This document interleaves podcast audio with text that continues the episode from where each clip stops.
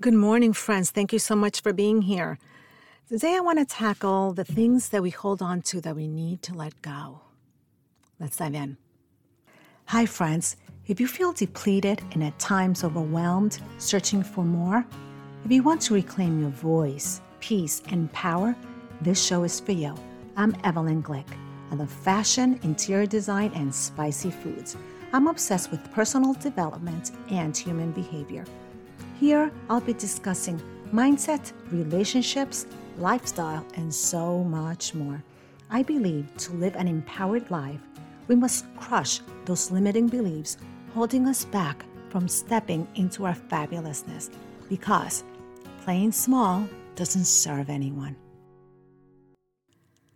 As I look around in my house, I do realize it's so easy to accumulate more than we need or want.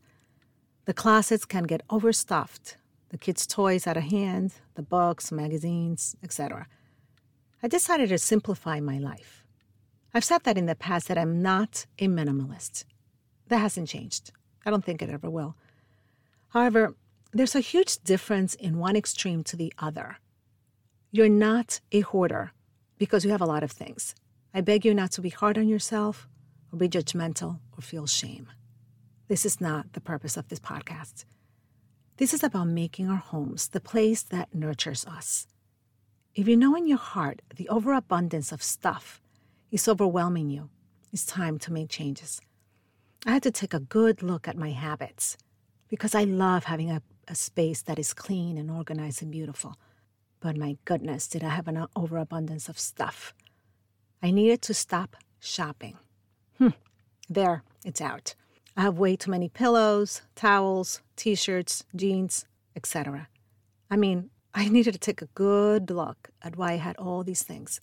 The reason behind purchasing more, even when some things were left in tags.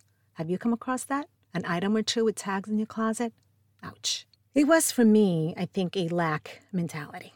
What if I needed blank, whatever, and I didn't have money to buy it? Let me purchase this now while I'm here in the store or when there's a big sale, even if I don't need it.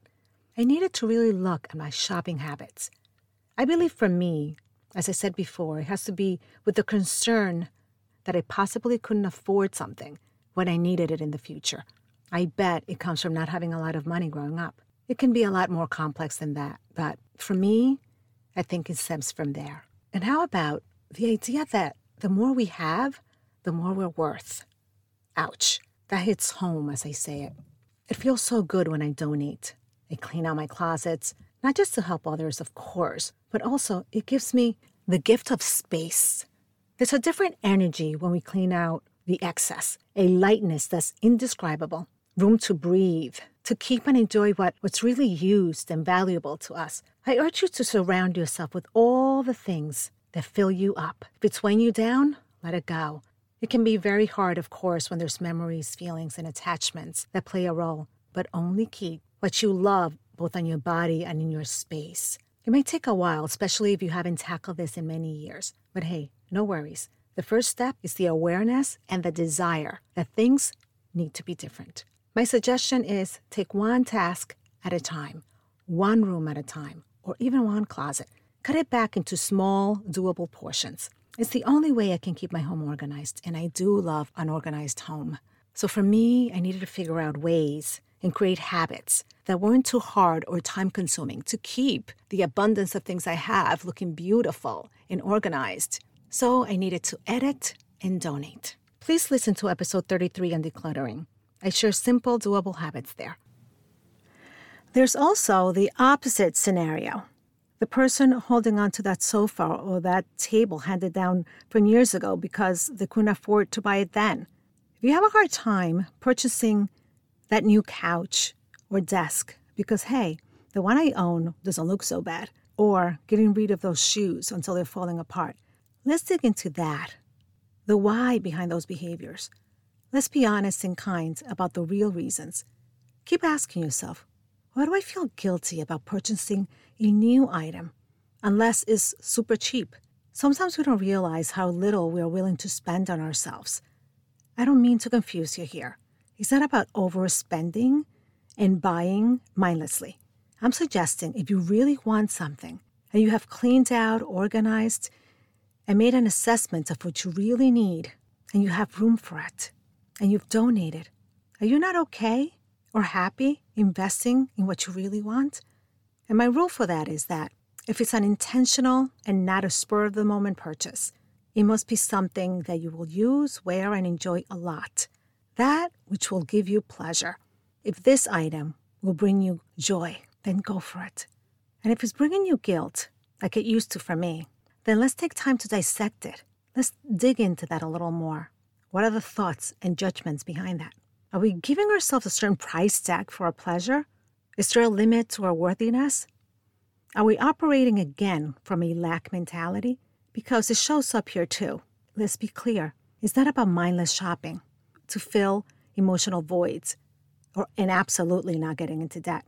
It's about the person who can absolutely afford that vacation, but couldn't possibly dream of going, or someone who knows they need to hire perhaps an assistant for their business because their business is thriving and they can afford it, but refuses to. Or in small ways, maybe the person that really wants that delicious organic protein green smoothie, but absolutely refuses to spend the $12 on it. What is behind holding on so tightly to whatever it is, in this case, money? Is treating yourself a pleasure or does it cost you guilt? Be honest about that. What truly matters? Does it bring you joy, pleasure, ease, and flow in, in your life? Is it enhancing your life? Are you missing it? I urge you to see it almost therapeutic. That's what I do. Continue to be curious. Notice what you have been holding on to or what you've been depriving yourself of. Ask yourself again and again Does this serve me? Is this for my greater good? That awareness is the beginning of a change in thoughts, which can change patterns. It takes practice and patience, but more importantly, a desire to do things differently. Nurture your body, home, and soul, and always surround yourself with what lifts you up and supports you. And I leave you, friends, with these three questions. What are you holding on to that isn't serving you? What thoughts about those things need to change? And what new habits or behaviors need to be implemented? Thank you so much for listening. That's all for today. Please don't forget to rate and subscribe. That's how podcasting works. If you enjoyed it, it's time to let me know. And remember to live the fullest expression of who you are because playing small doesn't serve anyone.